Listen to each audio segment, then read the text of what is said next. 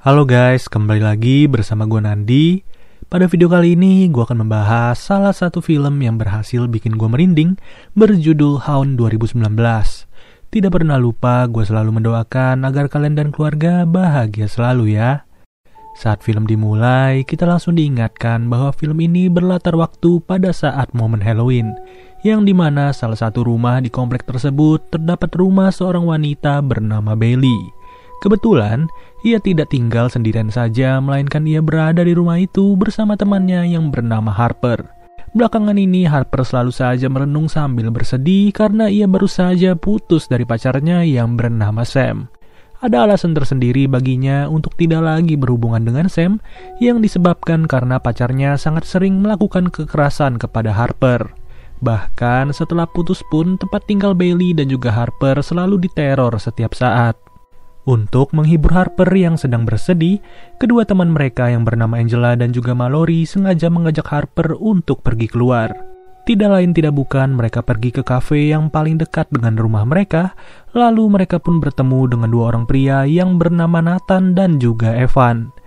Singkat cerita, setelah menghabiskan waktu bersama-sama sambil menunggu jam 12 malam, Evan malah mengajak mereka semua untuk pergi ke rumah hantu.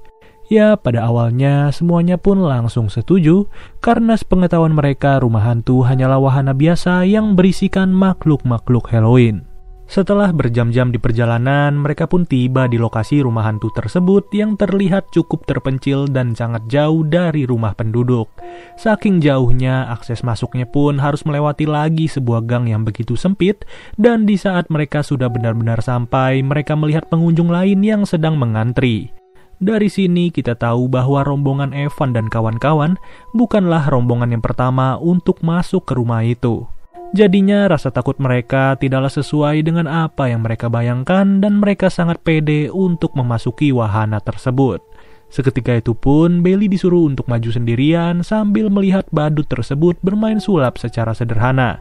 Tidak perlu waktu lama, Bailey pun langsung diberikan sebuah kunci yang ternyata kunci itu adalah kunci dari sebuah loker.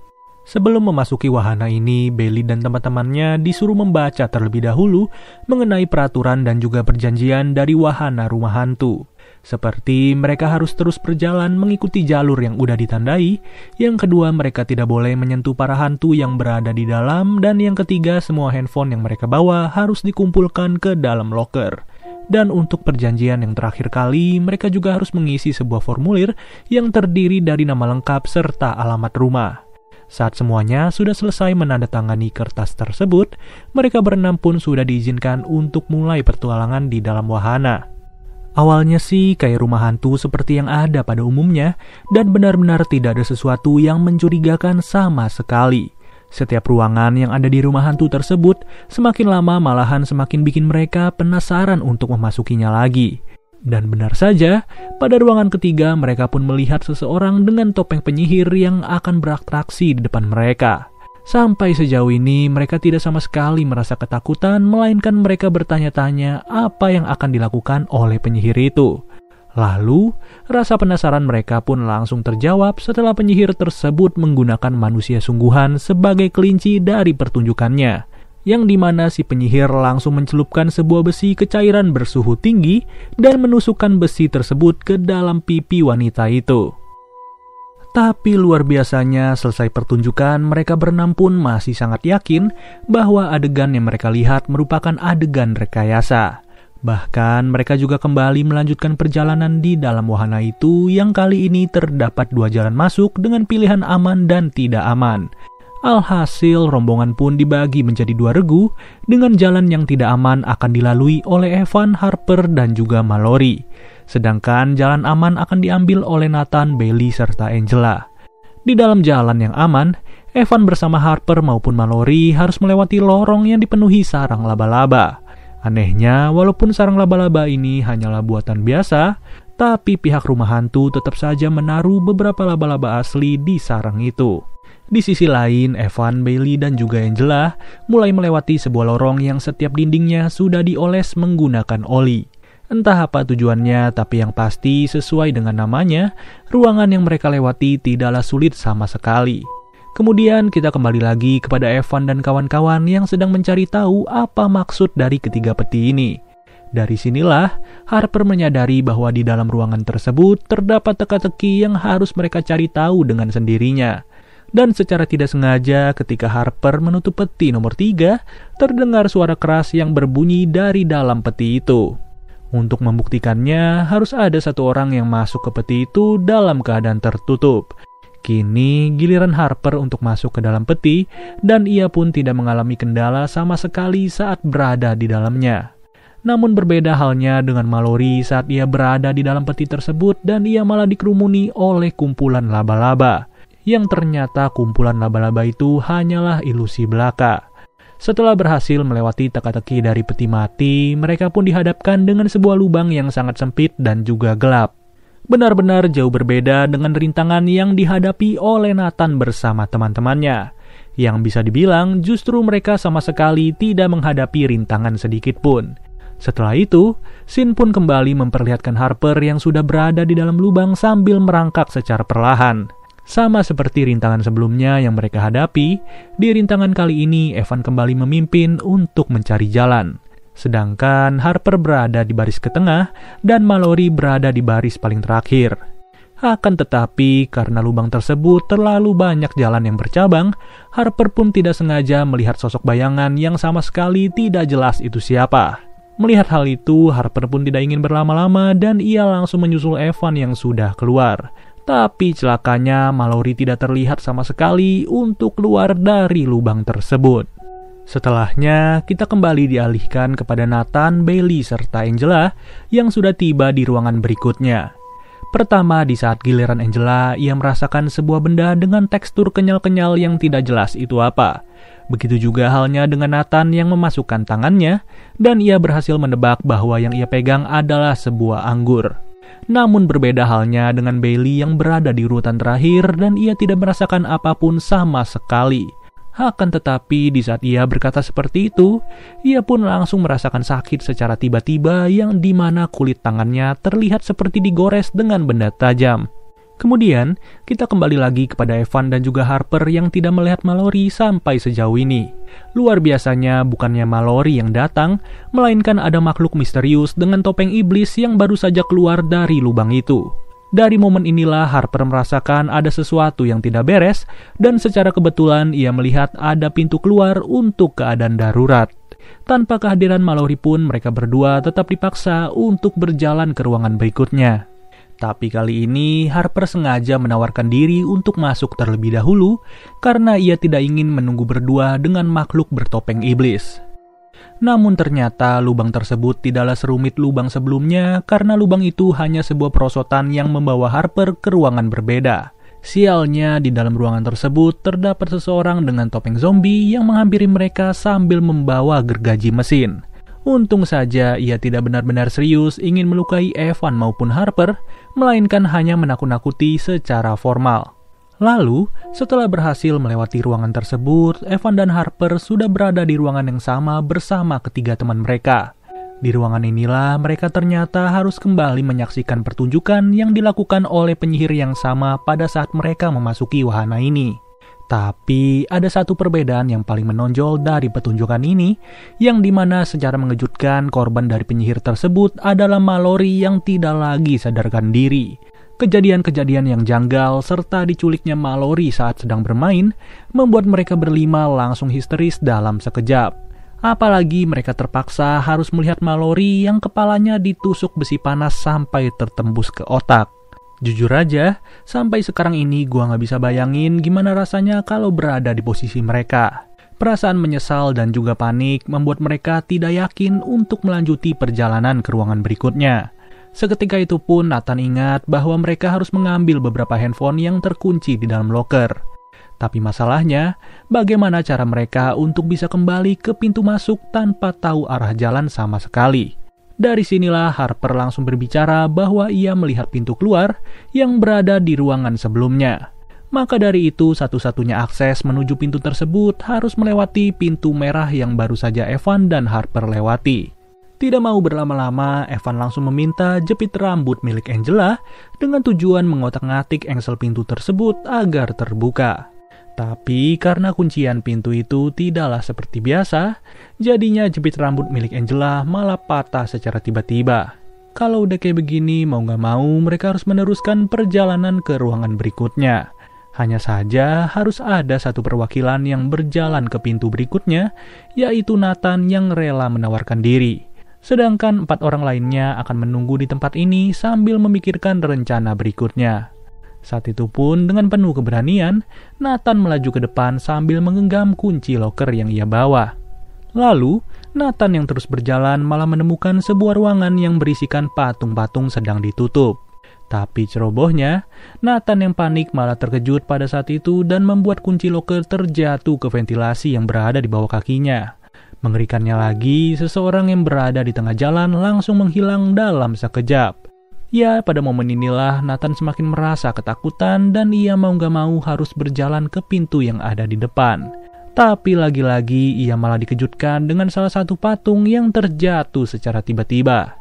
Bahkan orang yang tadinya menghilang ternyata menyamar di antara patung-patung dan berjalan meninggalkan Nathan. Hebatnya, teriakan Nathan malah direspon oleh sosok tersebut dan ia berkata akan menolong Nathan sebentar lagi. Di sisi lain, Evan mengulurkan tangannya di antara pagar-pagar kawat untuk melihat sesuatu yang bisa ia temukan. Dan benar saja, ketika itu pun ia langsung memanggil Angela untuk mengambil sebuah linggis yang terlihat oleh Evan. Akan tetapi, baru saja Angela menyentuh linggis tersebut, tangannya malah diinjak oleh seseorang yang sudah jelas itu adalah penyihir tadi. Evan yang tersadar dengan hal itu pun langsung meraih linggis itu secara cepat dan melihat penyihir yang keluar dari ruangan tersebut. Hanya saja di saat yang bersamaan, Nathan sudah datang bersama orang bertopeng hantu untuk menemui mereka berempat. Dari sini, sosok misterius itu terlihat peduli dengan kondisi Bailey dan ia pun mengeluarkan kunci untuk membuka pintu berwarna merah. Seketika itu juga mereka semua kembali ke ruangan yang sudah dilewati oleh Evan maupun Harper. Namun sialnya pintu itu ternyata hanya berisi sebuah tembok dan tidak ada jalan keluar sama sekali. Alhasil mereka semua pun langsung emosi dan mengancam sosok bertopeng hantu untuk memberitahunya jalan keluar yang asli. Lalu, sosok itu berkata hanya ada satu jalan keluar yaitu kembali mundur ke ruangan yang mereka lewati. Tapi untuk kembali, mereka harus melewati lubang bercabang yang hanya bisa dilewati secara bergantian dari arah sebaliknya yang di mana jika lebih dari satu orang berada di dalam terowongan tersebut, maka ada pintu rahasia yang terpicu dan membuat salah satu orang akan terjatuh. Hal ini tentunya sangat berbeda dengan Evan, Harper, dan juga Mallory yang memasuki ruangan itu dari arah yang benar. Setelah penjelasan demi penjelasan sudah disampaikan, Harper pun tanpa pikir panjang langsung meminta kunci-kunci ruangan yang disimpan oleh sosok misterius. Kemudian Evan kembali menawarkan diri untuk menjadi orang yang pertama melewati lorong tersebut. Luar biasanya, Evan tidak membutuhkan waktu yang begitu lama untuk menemukan jalan keluar dari lorong yang ia lewati. Saat ini giliran si topeng hantu untuk melewati lorong tersebut di urutan yang kedua, yang di mana Nathan sengaja membiarkannya masuk duluan dengan tujuan agar sosok tersebut tidak bisa kabur ke mana-mana. Tapi ternyata rencana Nathan sangatlah fatal karena sosok misterius itu langsung berniat untuk menutup akses keluar. Di saat yang bersamaan, Evan terus berpikir jalan mana yang sudah ia lalui saat melintas ruangan demi ruangan. Dengan tekanan batin yang begitu tinggi, Evan tidak ingin salah langkah agar teman-temannya bisa selamat untuk kembali ke rumah. Lalu, giliran Nathan pun sudah tiba untuk memasuki lorong itu sambil merangkak dengan hati-hati. Sedangkan sosok bertopeng hantu sudah berhasil menutup akses keluar dan membuat Nathan berontak pada saat itu. Di sisi lain, Harper yang terus menjaga pintu berwarna kuning mulai menyadari ada seseorang yang berusaha masuk. Dengan segala kekuatan yang ada, ia tidak sanggup lagi untuk menahan pintu tersebut dan menyuruh Bailey bersama Angela agar bergegas pergi. Celakanya, orang di balik pintu itu adalah sosok bertopeng iblis yang sudah membawa cangkul garpu. Ya, bisa kalian lihat sendiri, Angela yang sudah ditangkap pun kepalanya langsung ditusuk sampai tembus dalam sekejap. Melihat hal itu, Harper tidak mau mengambil risiko dan ia pun mau gak mau harus melanjutkan perjalanan. Di momen ini, Harper yang sudah membawa seluruh kunci harus mengalami kesialan bertubi-tubi karena kunci yang ia bawa tidak bisa membuka pintu berwarna merah. Begitu juga halnya dengan Bailey yang sudah masuk ke lorong tersebut dan mengakibatkan pintu rahasia terbuka sampai-sampai Nathan pun jatuh ke ruangan yang berbeda.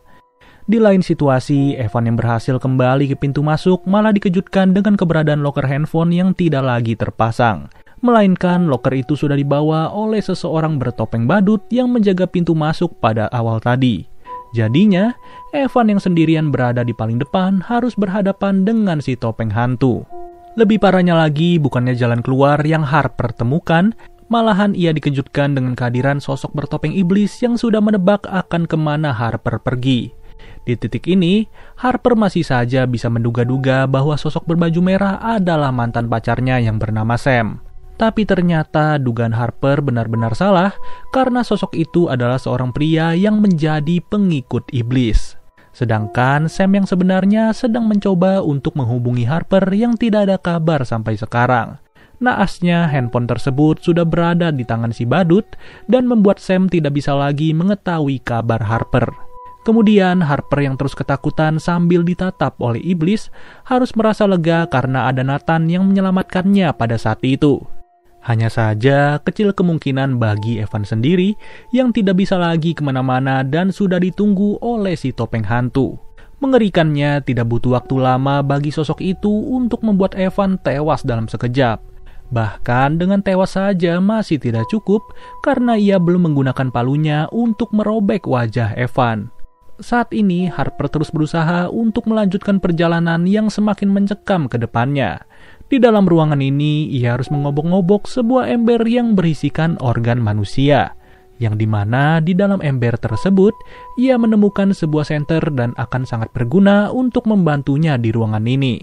Di sisi lain, Nathan tidak lagi memasuki jalur permainan, melainkan ia sudah berada di ruangan operasional dari wahana ini. Seperti contohnya di ruangan yang memasukkan tangan, Nathan melihat tiga lubang tersebut sudah diisi dengan mie, buah-buahan anggur, dan juga patahan silet yang membuat Bailey terluka.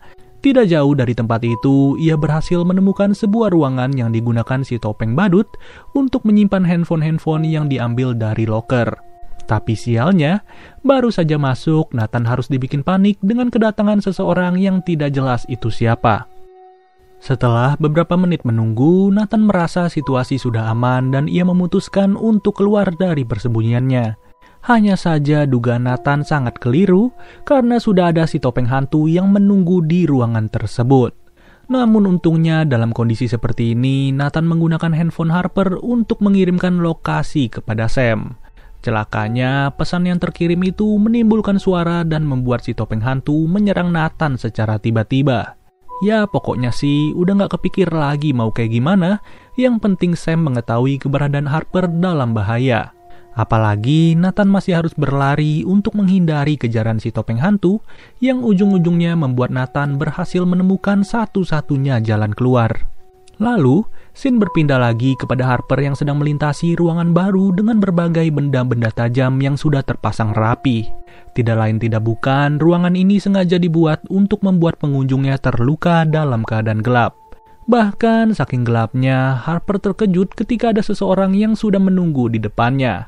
Sampai-sampai hal tersebut membuat kaki Harper harus tertancap paku dan ia pun meringis kesakitan. Tidak sampai di situ, Harper melihat seutas tali yang berada di atasnya mulai bergoyang, dan ternyata sosok misterius itu sedang memotong tali tersebut. Terlebih lagi di saat Harper melarikan diri, ia malah terjatuh sampai-sampai membuat tangannya terkena lem yang begitu kuat. Saking kuatnya, Harper harus merelakan kedua telapak tangannya langsung robek karena ia memaksa dirinya untuk lolos dari rekatan lem. Berikutnya, Harper harus memasuki lagi sebuah ruangan bertuliskan escape room yang terlihat ruangan itu seperti kamar perempuan. Dalam keadaan yang begitu panik, Harper langsung mendorong sebuah meja untuk menghalangi terbukanya pintu itu. Namun tanpa disengaja, ia menemukan sebuah tulisan terbalik yang cuma bisa dibaca menggunakan cermin. Dari tulisan itu, Harper disuruh mencari kunci untuk keluar dari tempat paling terakhir di wahana ini. Ketika itu juga, setiap laci ia obrak-abrik terus-menerus, sampai-sampai Harper menemukan kertas bermotif yang sangat mirip dengan wallpaper tembok. Di wallpaper itu terdapat tulisan yang tertulis bahwa boneka-boneka melihat segalanya. Dan memang benar, di dalam wajah boneka itu terdapat kertas yang tertulis. Pas momen ini, gua yang nontonnya aja udah deg-degan sendiri, apalagi Harper mau gak mau harus melihat ke kolong ranjang. Ya, tapi untungnya di bawah ranjang itu nggak ada yang aneh-aneh, melainkan terdapat sebuah kotak yang berisikan kunci berbentuk pisau. Tapi tidak hanya sampai di situ, Harper malah harus menghadapi sosok misterius yang terus mencoba untuk masuk ke ruangan itu. Kalau dilihat dari kakinya sih, udah jelas sosok itu adalah pria berbaju merah yang udah berapa kali bertemu Harper. Hanya saja, Harper tidak mau lagi terlalu takut dan ia langsung menusuk pria iblis itu menggunakan kunci yang ia pegang. Dengan waktu yang seadanya, Harper berusaha untuk membuka pintu paling terakhir, dan luar biasanya sejajar dengan pintu itu sudah terpasang sebuah senapan. Alhasil Harper yang tepat berada di depan pintu harus mengalami luka di bahu kanannya. Ditambah lagi si jubah merah masih saja mengejar Harper walaupun dengan kondisi mata yang sudah rusak sebelahnya. Di momen seperti ini, Harper tidak mau lagi kehilangan kesempatan dan bola mata pria itu langsung ditekan oleh Harper sampai-sampai ia merasa kesakitan. Ya, mau bagaimana lagi, karena hanya itulah satu-satunya cara untuk membuat si topeng iblis langsung tewas di tempat. Setelah itu, lampu di lorong tersebut malah nyala dengan sendirinya. Dan parahnya lagi, tidak ada sama sekali pintu keluar yang bisa ia lewati pada saat itu. Di sisi lain, si topeng badut sedang menghancurkan satu-satunya mobil milik Evan yang tentu saja bertujuan agar mereka tidak bisa pergi ke mana-mana. Bahkan seluruh panitia yang mengadakan wahana rumah hantu seperti merencanakan sesuatu yang hanya diketahui oleh mereka. Dari sinilah, satu sosok berjubah hitam sengaja dikerahkan untuk menemui Harper. Tapi Harper ternyata tidak lagi berada di lorong itu, melainkan ia sudah berada di belakangnya dan menusuk sosok tersebut. Namun betapa terkejutnya Harper setelah mengetahui sosok di balik jubah itu adalah Bailey temannya sendiri. Dengan kata lain, Bailey sendiri sudah dibohongi oleh panitia rumah hantu dengan meyakinkannya bahwa ia boleh keluar dari tempat ini. Padahal hal tersebut sengaja direncanakan agar Harper yang merasa panik langsung membunuh setiap sosok yang memakai jubah. Di saat yang bersamaan, Sam berhasil sampai di lokasi yang sudah dikirim melalui handphonenya Harper. Kedatangan Sam tidaklah berlangsung lama karena ia harus bertemu dengan sosok bertopeng badut yang sudah memasang sebuah jebakan. Alhasil, dalam waktu yang begitu singkat, Sam harus tertancap sebuah baut dan kepalanya dihantam pakai palu tanpa ampun. Kemudian, kita kembali lagi kepada Harper yang sedang terpojok dan tidak bisa ke mana-mana. Tapi beruntungnya masih ada Nathan yang terus berusaha untuk menyelamatkan Harper sebisa mungkin pada saat itu. Sedangkan Harper sendiri harus bertemu lagi dengan sosok bertopeng zombie yang sudah membawa gergaji mesin di lorong tersebut. Begitu juga halnya dengan Nathan yang dihampiri oleh si topeng hantu, dan kondisi itu membuat mereka berempat harus saling bertikai satu sama lain. Namun hebatnya, dalam kondisi seperti ini, malahan Harper yang berhasil menang terlebih dahulu sampai-sampai ia harus turun tangan untuk membantu Nathan. Ketika itu pun, Nathan langsung mengarahkan arah jalan kepada Harper, yang di mana ia sudah menemukan satu-satunya jalan keluar sebelum membantu Harper untuk kabur. Tapi lagi-lagi Harper yang berada di depan dan sudah memanjat duluan malah harus bertemu dengan si penyihir yang membunuh Mallory. Beruntungnya Nathan yang masih berada di dalam langsung menarik kaki penyihir itu sampai-sampai si penyihir pun harus terjatuh dan tidak bisa bergerak sama sekali. Di lain situasi masih tersisa sosok misterius bertopeng badut yang berencana untuk membakar wahana tersebut. Sedangkan Nathan dan juga Harper langsung berlari sebisa mungkin setelah sadar bahwa satu-satunya mobil milik mereka sudah dirusak pada saat itu. Dari sinilah, wahana rumah hantu itu sudah terbakar secara menyeluruh dan beruntungnya lagi mereka menemukan mobil Sam yang sedang terparkir. Ya bisa dibayangkan kalau nggak ada mobil Sam yang terparkir, mungkin saja Harper dan Nathan sudah kehabisan darah. Singkat cerita, setelah selesai dirawat, Harper sudah diizinkan untuk kembali ke rumahnya dan hidup secara normal. Akan tetapi, sosok bertopeng badut yang masih hidup malah sengaja melakukan aksinya lagi dengan Harper yang akan menjadi korban sebelum Nathan. Sudah pasti, formulir persetujuan yang berisikan alamat dari peserta membuat badut tersebut mengetahui alamat mereka. Yang bikin gue salut, Harper udah bener-bener memprediksi kejadian itu, dan di momen inilah si badut harus terkena jebakan yang sudah disiapkan oleh Harper sendiri. Pokoknya, jebakan yang dibikin oleh Harper sangat-sangat terinspirasi dari ruangan gelap yang berhasil membuatnya kewalahan. Setelah itu, sosok bertopeng badut langsung terkena headshot tanpa ampun dan film pun berakhir. Pada intinya sih, seperti yang sering gue bilang setiap saat, jangan pernah sama sekali merasa penasaran untuk hal yang aneh-aneh. Oh iya, untuk yang terakhir, gue sangat-sangat berharap kalian bisa terhibur dengan apa yang gue sampaikan ya. Oke deh guys, mungkin segini aja pembahasan dari film Hound. Sampai bertemu lagi di video berikutnya. Gue Nadi cabut dulu. Dadah.